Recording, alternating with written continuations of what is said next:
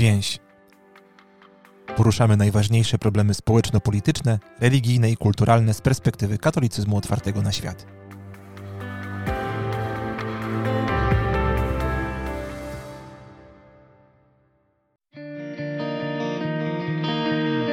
Nie da się napisać przewodnika po krainie, której nie znamy. A Ciemna Noc Kościoła, czyli zbiorowe doświadczenie duchowego zagubienia, to dla polskich katolików przeżycie nieznane. Dlatego ten podcast może być co najwyżej półprzewodnikiem po nocy ciemnej. Będę tu poszukiwał drogowskazów i punktów orientacyjnych na długą wędrówkę. Nie obiecuję, że od razu będzie dużo jaśniej, ale ktoś bardzo mądry powiedział kiedyś: Szukajcie, a znajdziecie. Obiecuję więc, że będziemy szukali. Zbigniew Nosowski. Dzień dobry Państwu, albo dobry wieczór, w zależności od tego, kiedy Państwo słuchają tego odcinka. Kolejnym gościem półprzewodnika po nocy ciemnej jest kolejny człowiek, którego e, w tego typu rozmowach nie mogło zabraknąć. Dominikanin Marcin Mogielski. Dzień dobry, witam Cię Marcinie.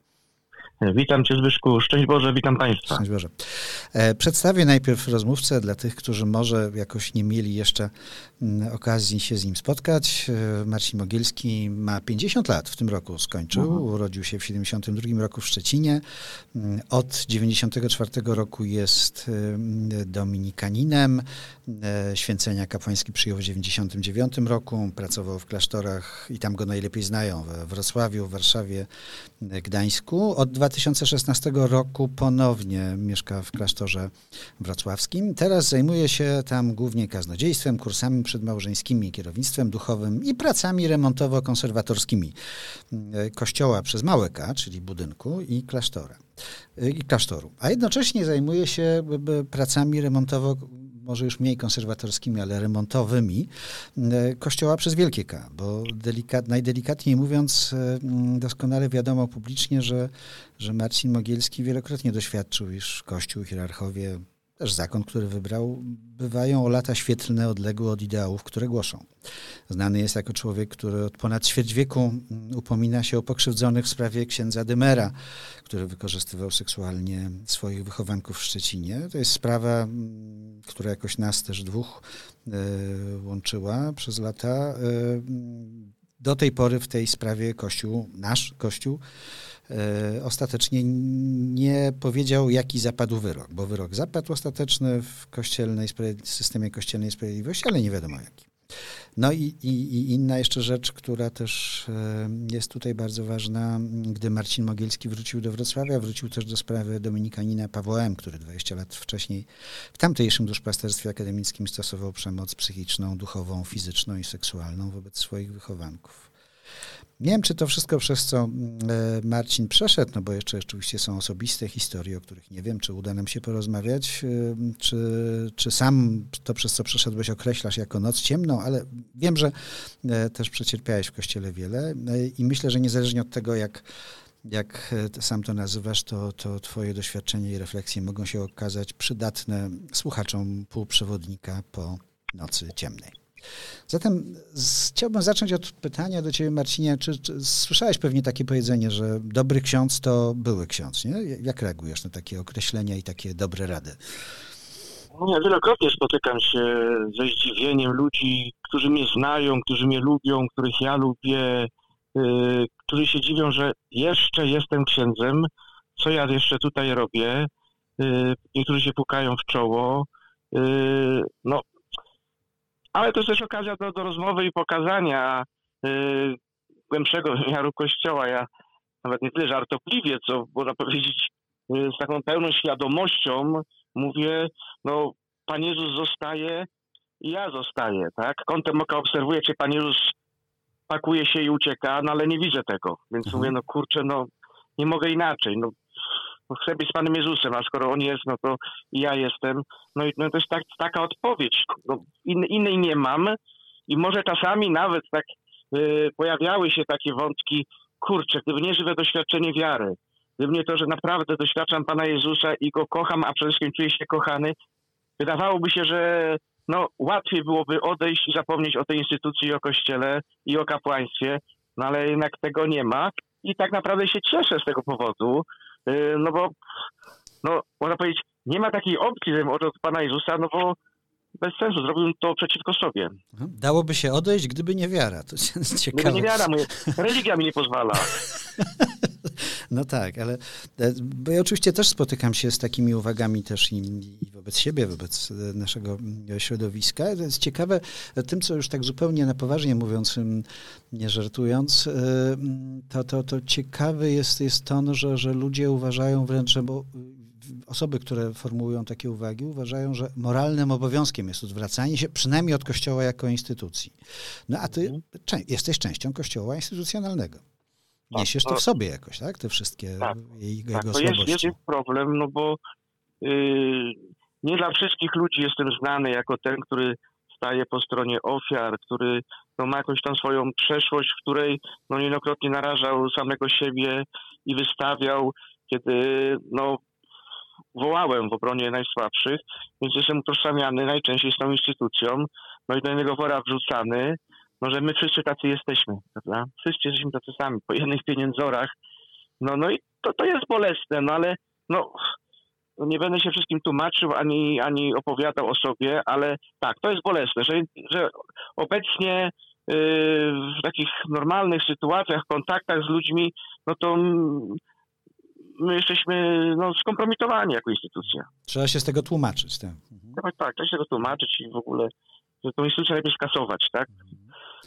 No, a no, powiedziałeś, no, to wtedy tylko, tak? Mhm. Nie, powiedziałeś, że, że, że wiara ci nie pozwala odejść z kościoła, to, to, to było pół żartem, ale też słyszę w tym pół, to było, pół, pół serio. To było serio, tak, tak, serio, tak, serio tak. jak najbardziej. Mhm.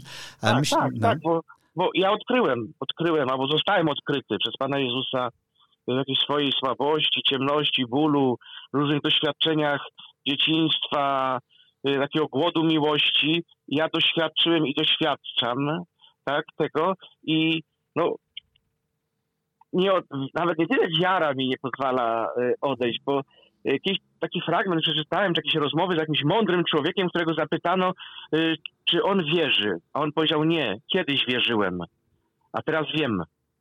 Hmm. I to mnie tak jakoś bardzo dotknęło, że yy, no nie jestem żadnym gnostykiem, ale, ale to jest coś więcej niż wiara. To jest doświadczenie, którego no nie jestem w stanie zamazać, ani się wyprzeć, ani o którym zapomnieć. To jest niejednokrotne doświadczenie. Więc można powiedzieć, miłość Chrystusa do mnie i moja do Niego, no nie pozwala mi no, opuścić tonącego okrętu. A czy byłbyś w stanie się zobowiązać tu teraz, rozmawiamy publicznie, że e, nigdy przenigdy nie odejdziesz e, wiem, z zakonu, z kapłaństwa, z kościoła. To, to są trzy różne wymiary oczywiście. Mm, e, bycie w zakonie, bycie księdzem, bycie a każdy inny, każdy tak, tak, tak. tak. Jeszcze w zeszłym roku, kiedy różne napięcia między mną a moim zakonem, czy władzami zakonu w sprawie Pawła M. Mhm. i tej trudnej, bolesnej sytuacji dla osób skrzywdzonych w duszpasterstwie akademickim Dominik. I trochę to szło jak po grudzie. Y, nie widziałem szans, że to się jakoś sam rozwiąże z korzyścią dla poszkodowanych. To powiedziałem wprost głośno na spotkaniu takim poszerzonym y, Rady Prowincji w Korbielowie. Łączyłem się wtedy online z Wrocławia. Powiedziałem, że jeżeli ta sprawa nie zostanie porządnie, po chrześcijańsku, według Ewangelii załatwiona, tak, że osoby pokrzywdzone będą miały pokój w sercu, ja występuję z zakonu. Yy, I powiem szczerze, że tak, złożyłem śluby wieczyste, yy, ale nie za wszelką cenę. Znaczy, bo może być taka sytuacja, że rzeczywiście trwanie w instytucji, czy kościelnej, czy może zakonnej, yy, mówię to czysto hipotetycznie, ale może się okazać takim, taką decyzją na niewierność Ewangelii, a takiej zgody we mnie nie ma i nie będzie. Y, no i rozumiem, że, że pozostałeś, y, czyli, czyli masz doświadczenie, że, że tamta sprawa Pawła M. została przez zakon wystarczająco już dobrze rozwiązana, załatwiona? W dużej mierze, w dużej mierze tak, no bo można powiedzieć, w ostatnim dniu kadencji poprzedniego prowincjała Pawła Kozackiego, dzień przed kapitułą prowincjalną, która yy, ustanawiała nowy zarząd, no udało się podpisać ugody z osobami pokrzywdzonymi i rzeczywiście ta wola zakonu skierowała się w stronę dobra tych osób. Trzeba w sposób doskonały, no patrzę realistycznie, że może na tamten moment i w tym stanie naszej instytucji, naszej mentalności klerykalnej i zakonnej, no chyba jedyny możliwy. Więc no, wzięliśmy co dawali, chociaż no, pewnie to nie jest to, co nam chodziło do końca. No ale nie o tym chciałem rozmawiać. W minionym tygodniu dwukrotnie zabierałeś e, tak zdecydowanie publicznie głos w sprawach polskich biskupów. I to ciekawe, bo e, w odmiennym tonie. Najpierw stanąłeś w obronie prymasa Polaka, a później wystosowałeś list otwarty do arcybiskupa Dzięgi z bardzo mocnymi oskarżeniami. Co cię skłoniło do tych działań? Właśnie, to jest, to jest yy, takie no, niuansowanie Hmm. Sam się łapię na tym, że często mówię biskupi polscy, biskupi polscy, ale wśród tych biskupów polskich są także ludzie, którzy stają po stronie osób skrzywdzonych, którzy może niekoniecznie głośno, ale cicho wspierają, pomagają i jest to bardzo rzetelna, konkretna pomoc i słyszę to od ludzi skrzywdzonych, że są tacy biskupi, prawda? Więc rzucanie biskupów do innego wora i krzyczenie, że wszyscy biskupi są tacy owacy, no to, to powoduje, że ja, który pochodzę z Kielecczyzny rodem, y, no, otwiera mi się scyzoryk w kieszeni, bo doświadczyłem yy, spotkania, rozmów niejednokrotnie z arcybiskupem Wojciechem Polakiem. Yy, bywało różnie, bywały napięcia, bywały nieporozumienia, może właśnie też i yy, różne sposoby patrzenia na rozwiązanie pewnych rzeczy. Akurat ksiądz arcybiskup jest bardziej taki, no, flegmatyczny, spokojny, wyważony. Ja jestem w gorącej wodzie kąpany, trochę jak e, Kmicic albo Jacek Soplica Paliwoda, ale ostatecznie okazał się przyjacielem i doświadczyłem tej przyjaźni. Nie tylko ja, ale przede wszystkim osoby skrzywdzone. Osoby skrzywdzone zarówno przez księdza e, Andrzeja Dymera, jak i przez naszego e, brata Pawła M. I dlatego nie pozwolę, żeby ktoś szargał jego dobre imię, bo to jest jeden z niewielu polskich biskupów akurat, który nadstawia się bardzo mocno, ryzykuje i jednocześnie stara się być wiernym Ewangelii w tych, w tych właśnie sytuacjach, gdzie maluczcy najbardziej potrzebują y, wsparcia i pomocy. Dlatego no, czymś oczywistym było dla mnie, że stanę w jego obronie, no bo nie pozwolę, żeby no, ten jeszcze wątły, wątły ogień, ten y, knotek, który się jeszcze tli w kościele, w episkopacie, wśród nas, kleru, żeby został przez kogoś tak no bezczelnie zagaszony. Tak, oskarżenie, które e, skierowała wobec prymasa e, Joanna Szojring-Wielgus dotyczyło e, spotkania w Gnieźnie, w, w, w, w którym uczestniczyłeś.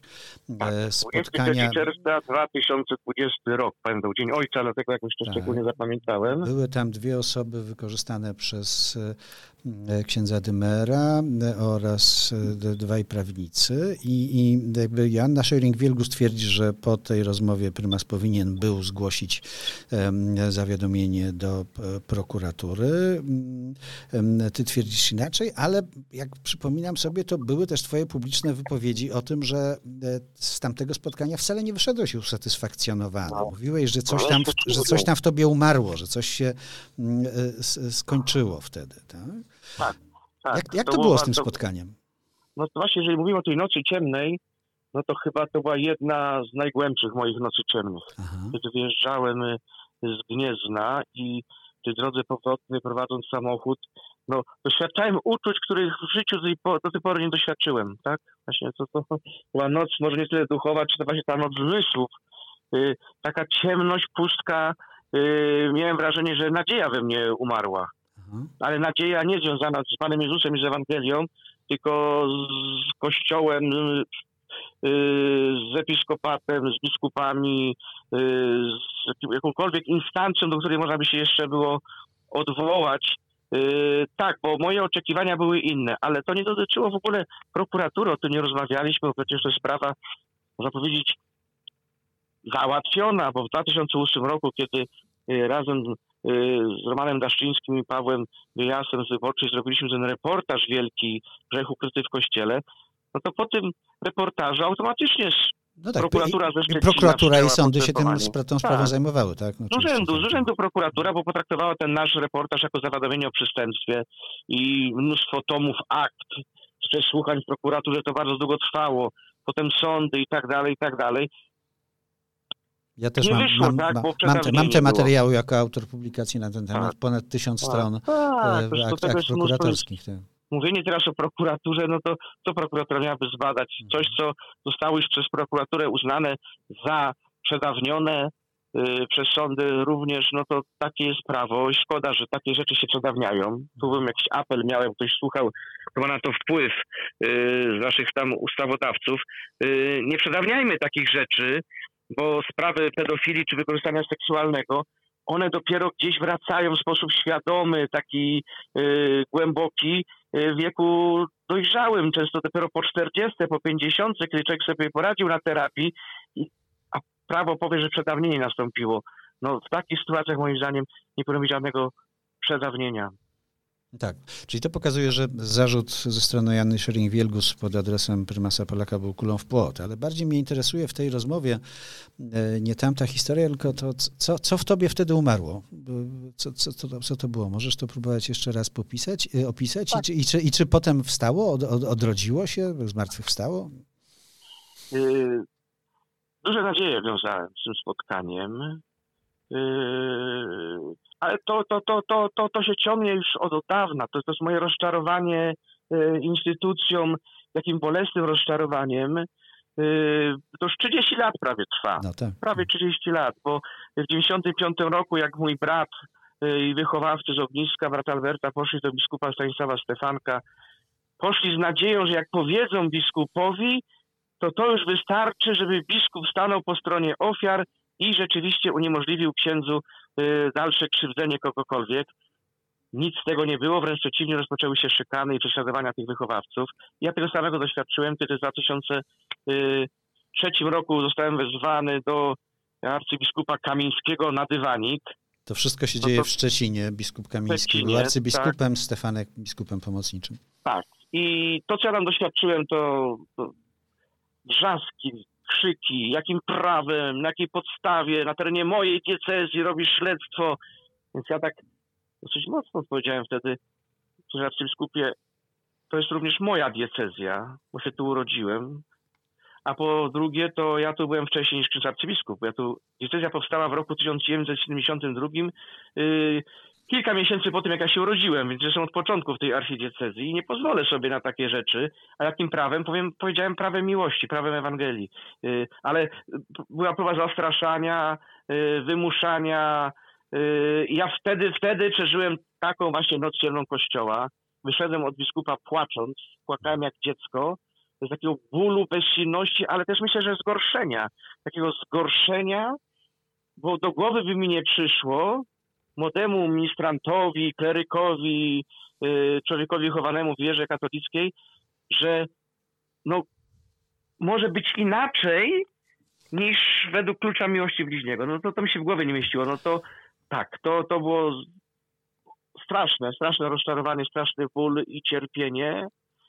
Y, I pamiętam wtedy prosiłem o słowo Pana Jezusa. Panie Jezu, daj mi słowo, bo ja zwariuję. Po prostu ja nie wiem, co robić. Czy ja jestem tutaj, to ja, ja mam problem. I pamiętam, akurat, to, nie pamiętam, który to był dzień, a to był sierpień, sierpień 2003 roku i w liturgii było czytane, y, czytanie ze Starego Testamentu o Gedeonie i kiedy Gedeon mówi, że jest najmniejszy spośród tam rodu swojego ojca i tak dalej, to mu anioł powiedział, nie bój się dzielny wojowniku.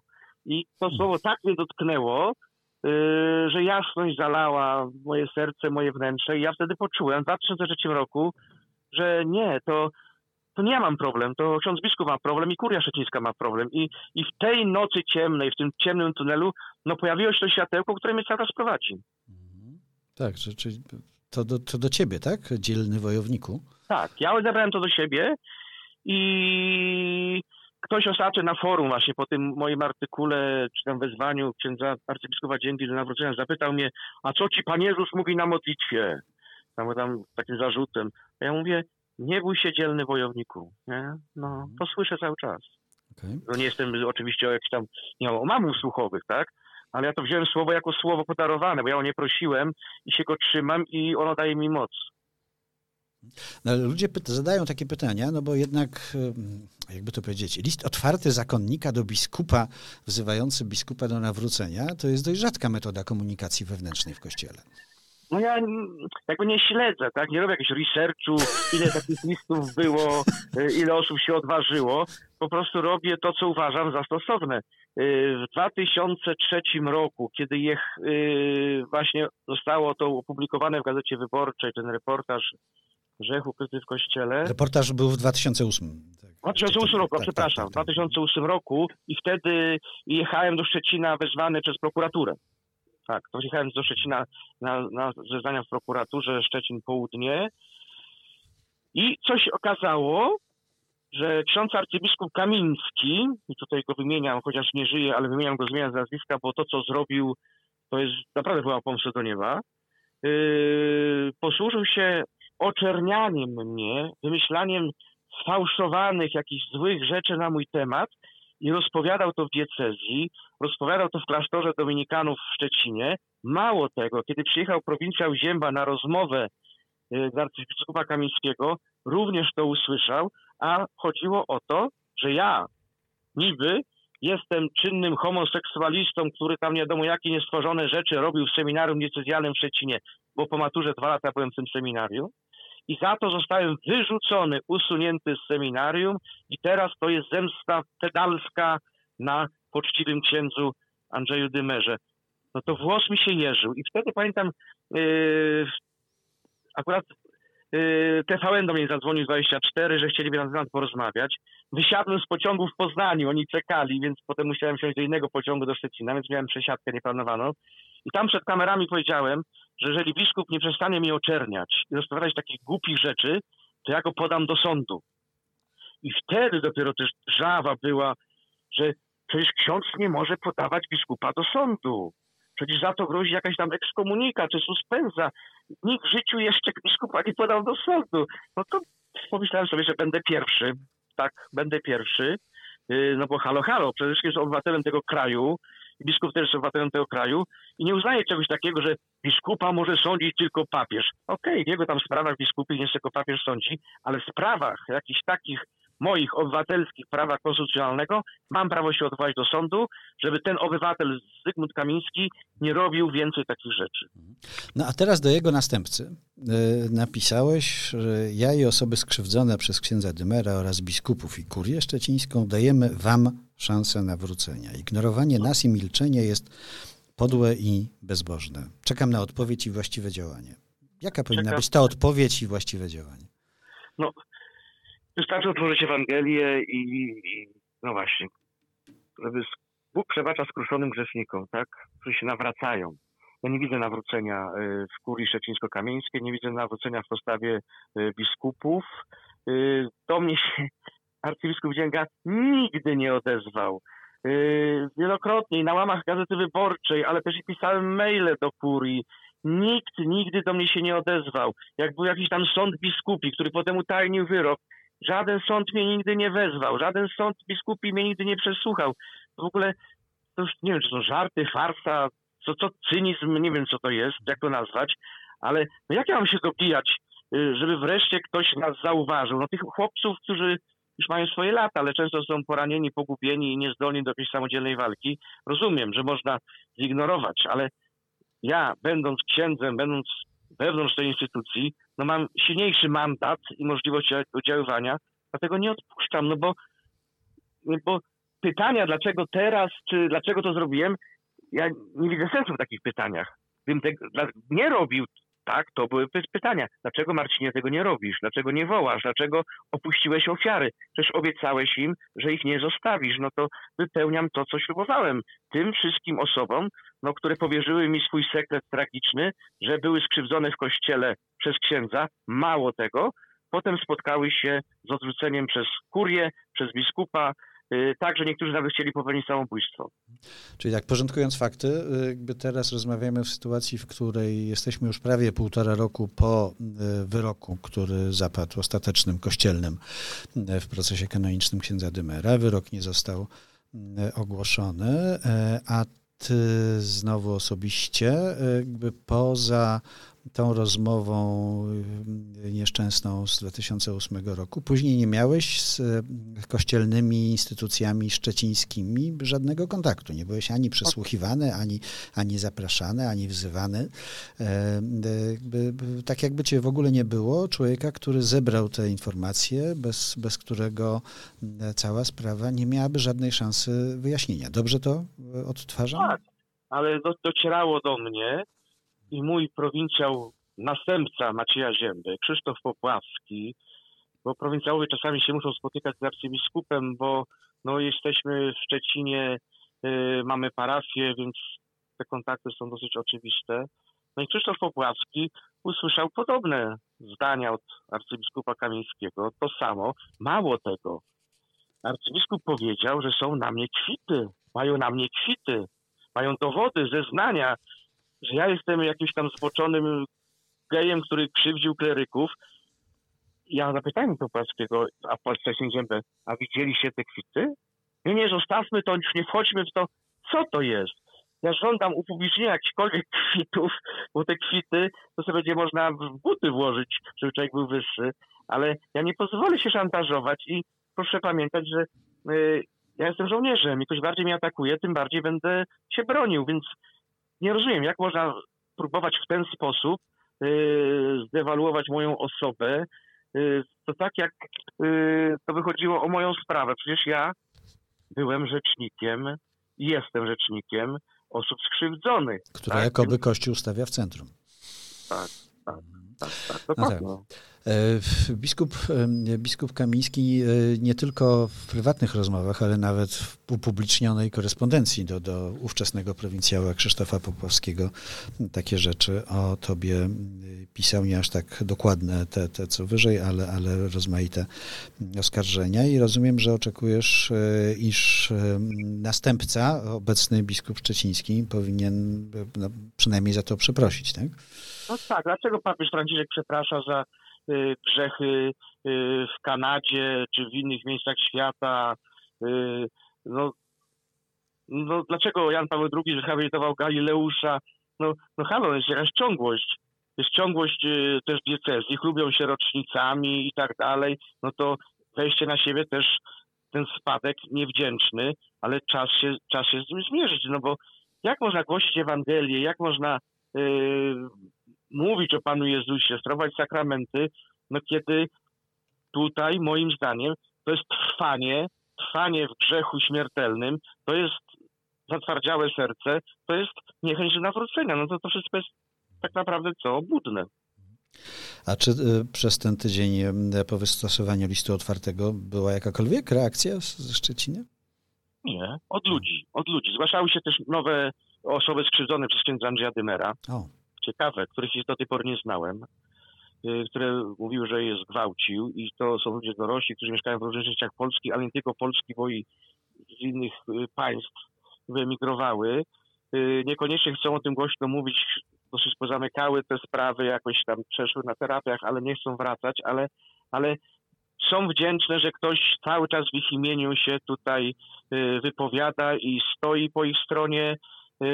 Dużo głosów od osób skrzywdzonych przez innych księży w różnych diecezjach, przez, również przez biskupów. Więc ten sygnał był bardzo istotny dla ludzi świeckich ze strony duchowieństwa nie tylko diecezji szczecińsko-kamieńskiej, ale i, i również zakonnego, również dominikańskiego. Woda w usta, milczenie. To, co spotykam od 30 lat, że właśnie jakoś tak niekoniecznie ludzi to interesuje, ludzi, którzy są właśnie w tej instytucji. Tak, ten wspomniany prowincjał ojciec Krzysztof Popławski do jednego z materiałów, które ja przygotowywałem e, w sprawie szczecińskiej, e, powiedział mi coś takiego o tobie. E, to też już było opublikowane. Żal mi również Marcina Mogielskiego. Fakt, że to wszystko tak długo trwa, bez ostatecznej konkluzji Kościelnego Trybunału, sprawia, że on, Marcin, może mieć poczucie osamotnienia także w samym zakonie. Miałeś, masz to poczucie osamotnienia w zakonie? Tak, tak, mam, mam. Y, tak jak w przypadku tej sprawy naszej trudnej, dominikańskiej, y, mieliśmy tak zwaną siódemkę siedmiu wspaniałych, tak sobie żartowałem, ale je, jednak zgromadził się jakiś taki mały, ale jednak zespół ludzi, którzy tak, razem, jeden za wszystkich, wszyscy za jednego, jak muszkieterowie szli do przodu. Tak w tej sprawie szczecińskiej, no, strasznie jestem samotny i mało kogo to interesuje. Nawet teraz po tym właśnie artykule jednym, drugim yy, dostałem tylko maila od Pawła Krupy z Sankt Petersburga. Tak pięknie napisał, Marcinie, wspieram cię, twój brat Paweł. No to, to, to tak. Takie, takie proste, takie proste, zwyczajne. Tak, Petersburga, bardzo fajnie z mhm. Rosji dostałem wsparcie, a tutaj tak średnio najeżdża. Mhm. To czego się wtedy trzymasz? Chcąc trwać e, w powołaniu, trwać, trwać w wierności, zmagając się i, i z poczuciem osamotnienia, i z, z niemożnością przebicia się przez kościelne mury obojętności. Ja czasami ciekawe, bo ja czasami się tak nie tyle wstydzę, co krępuję mówić, bo to taki, tak, ktoś powie, taki walczak, taki odważny facet, a tu się taki miękki okazuje, ale yy, jakoś szczególnie doświadczam, tak mówiąc takim językiem kościelnym, może staromodnym, nabożeństwa do serca Pana Jezusa. Nie? To objawienie świętej Małgorzacie Maria Lakoki, ten obraz Pana Jezusa z otwartym sercem, on bardziej do mnie przemawia niż nawet obraz y, ten Faustyny Jezu Tobie. Y, nawet na Allegro sobie kupiłem kilka takich starych, pobabcinych obrazów, gdzieś tam pewnie z rozwalonych wiejskich chat, podziurawione przez kołatki, ale mam kilka takich obrazów i trochę mam ikonostas. Brakuje mi już ściany, ale gdzieś się obrócę, to mam piękny obraz z sercem Pana Jezusa. Tak? Na szyi też noszę metalik z sercem Pana Jezusa i, i, i to tak, to, to, to jest, to, to, to mi wystarcza, to mi wystarcza. Tak? Czyli I, czekaj, co, to, co, co z tego przemawia? Właśnie przebite serce, tak? Y, to nawet nie jest przebite serce, to akurat to serce jest w koronie cierniowej, ale to jakby nie jest dla mnie istotą, tylko to, że Jezus pokazuje swoje serce yy, i mówi, jak bardzo mnie kocha i że również, równie, może nie równie, bo nie jesteś równy z Jezusem, ale yy, mówi mi też o swojej samotności w tym wszystkim. Tak? No jak patrzymy na Ewangelię, na życie Jezusa, naprawdę był samotny. Naprawdę był samotny, a zwłaszcza na krzyżu, kiedy tam mało kto przy nim został. I ja mogę być tym przyjacielem Jezusa, ja w to wierzę, że kiedy dzisiaj robię taką robotę i staję wierności Jemu przy osobach skrzywdzonych, no to Jemu wtedy, jak dźwiga ten krzyż, czy umiera na krzyżu, yy, no, no jest milej, jest łatwiej, bo jest taki Marcinek, który pomimo tego, że jakoś jest łobuzem, no to jednak yy, chce się jego trzymać. A jak jest z modlitwą w takich trudnych chwilach? Dajesz radę?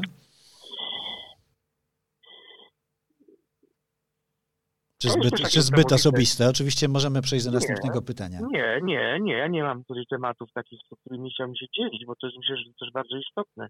Bo wielu y- ludzi rzeczywiście, wiesz, no ma ten problem, tak? Tak, na początku jakby zostałem księdzem w 99 roku, a może nawet wcześniej, y, jakoś miałem kontakt jeszcze w, a, jeszcze w Krakowie, jak byłem na studiach, y, mieliśmy bardzo bliski kontakt z małymi siostrami brata Karola de Foucault i często się z nimi widzieliśmy, jakiś też przyjaźń jakaś taka była. Odwiedzaliśmy je i w Nowej Hucie, i w Częstochowie, i potem w Szczecinie siostry odwiedzałem, też mają tam swój dom.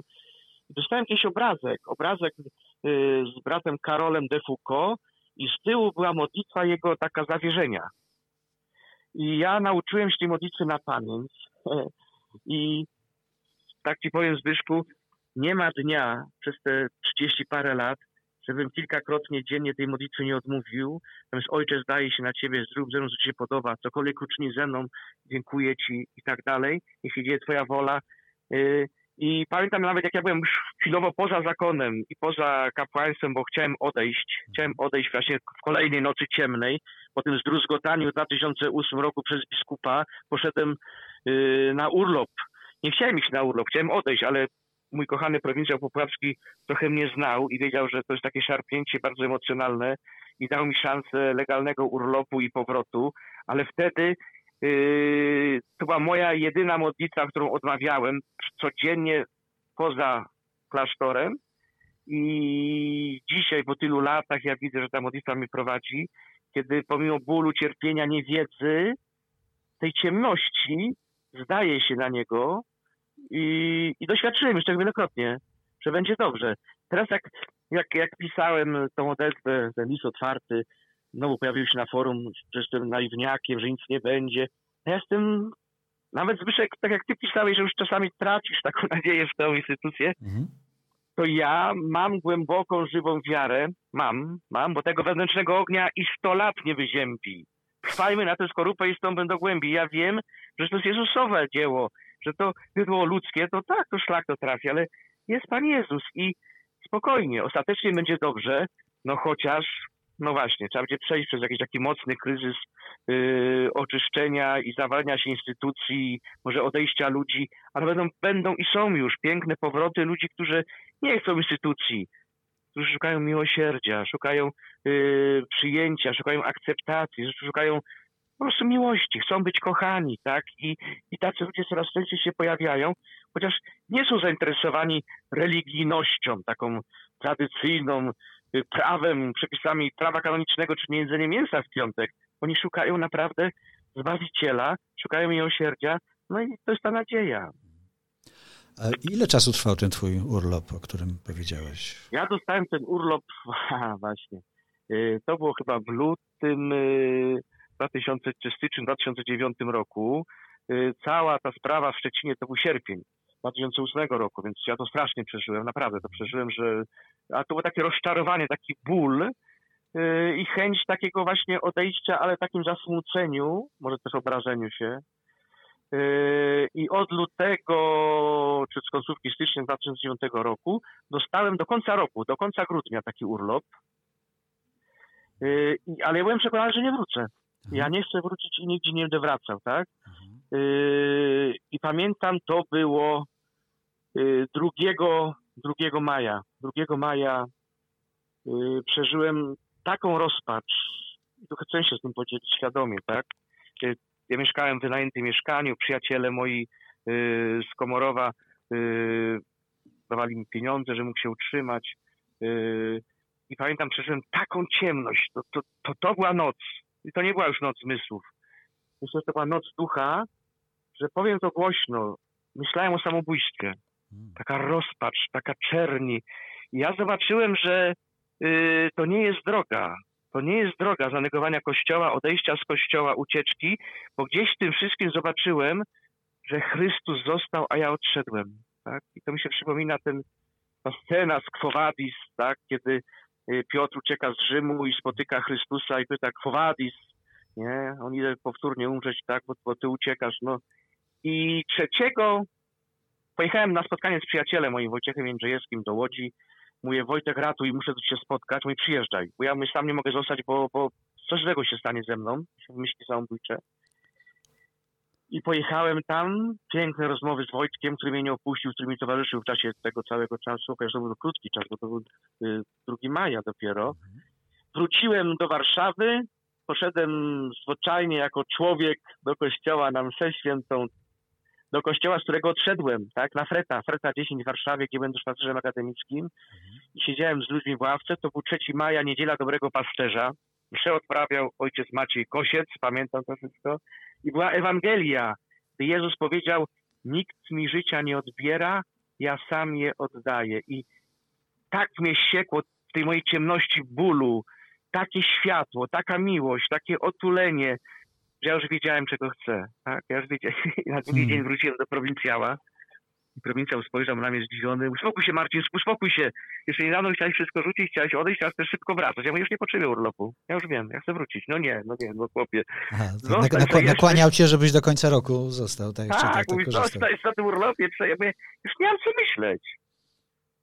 Pan Jezus mi powiedział, Właśnie, że z niewolnika nie ma robotnika, więc albo podejmujesz decyzję, że w wolności się decydujesz na bycie w kościele i w tej instytucji, chociaż będzie ciężko, ale będziesz mógł powiedzieć tak jak ja, że nikt ci nie odbiera życia, tylko po prostu sam je dobrowolnie oddajesz, ale jakby w sensownej sprawie, tak?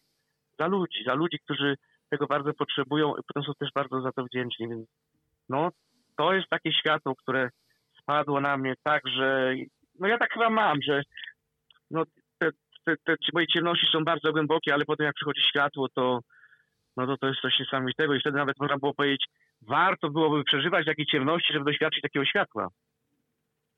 Hmm. hmm.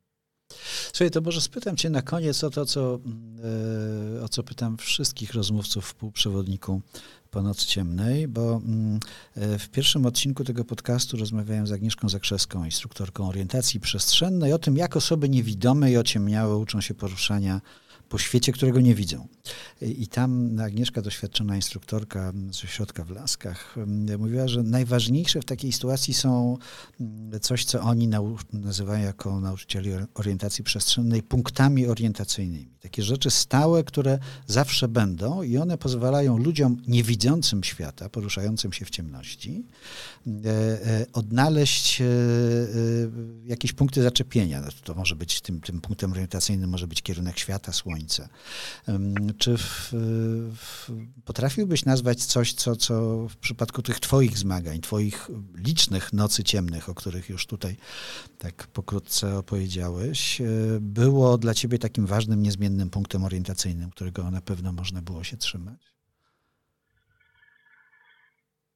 Dla mnie, ja jestem takim, bardzo lubię, kocham uroczystość Chrystusa, Króla Wszechświata, a także to stąpienie Jezusa do otchłani i do piekieł wcześniej i to, co Jezus w tych objawieniach prywatnych wprawdzie, ale mówił błogosławiony Julianie z Norwich, że ostatecznie wszystko będzie dobrze i, i, i ja, ja, w to bardzo mocno wierzę ale takim zapachem właśnie piekarni czy cukierni, takim zapachem, który dla mnie jest wyczuwalny i który dla mnie jest bardzo istotny i mnie ukierunkowuje, no jest zapach Ewangelii. Tak, dlatego ja mam odwagę, czy wręcz, nie wiem, czy przymus, czy tak, no, taką decyzję na to, żeby krzyczeć król jest nagi w kościele i obojętnie, czy będzie biskup, czy papież, czy zakon, ale kiedy nie czuję Ewangelii, kiedy nagle czuję inny zapach niż ewangeliczny, no to coś się we mnie drze i wtedy mówię, król jest nagi, król jest nagi, czyli ten zapach Ewangelii, tak? A niestety y, dużo stęchlizny w kościele jest i zagrzybienia i pleśni, a ja akurat mam alergię. Jeżeli wchodzę do pomieszczeń, na przykład u nas w klasztorze, które remontujemy, które są zagrzybione, zapleśnione, momentalnie dostaję astmy. I myślę, że podobnie jest taki tej naszej instytucji kościelnej, że bardzo często mnie dusi i dostaje astmy i wtedy to znaczy, że zapach ewangeliczny został zamieniony na zapach stęchlizny. I tym się kieruję, tak? Prostota przyłożenia Ewangelii do tego, co się dzieje. Jeżeli coś mi nie pasuje, nie jest zgodne z Ewangelią, ja mówię, tak nie powinno być, księże biskupie, tak nie powinno być, ojcze prowincjale. Obojętnie, kto by to nie był, czy będzie parlamentarzysta, premier czy prezydent, nie ma takiej opcji, że ktoś w imię Boga, wykorzystując instytucje, głosi coś, co z Ewangelią nie ma nic wspólnego. I na to nie będzie mojej zgody. I ja jestem gotów za to oddać życie.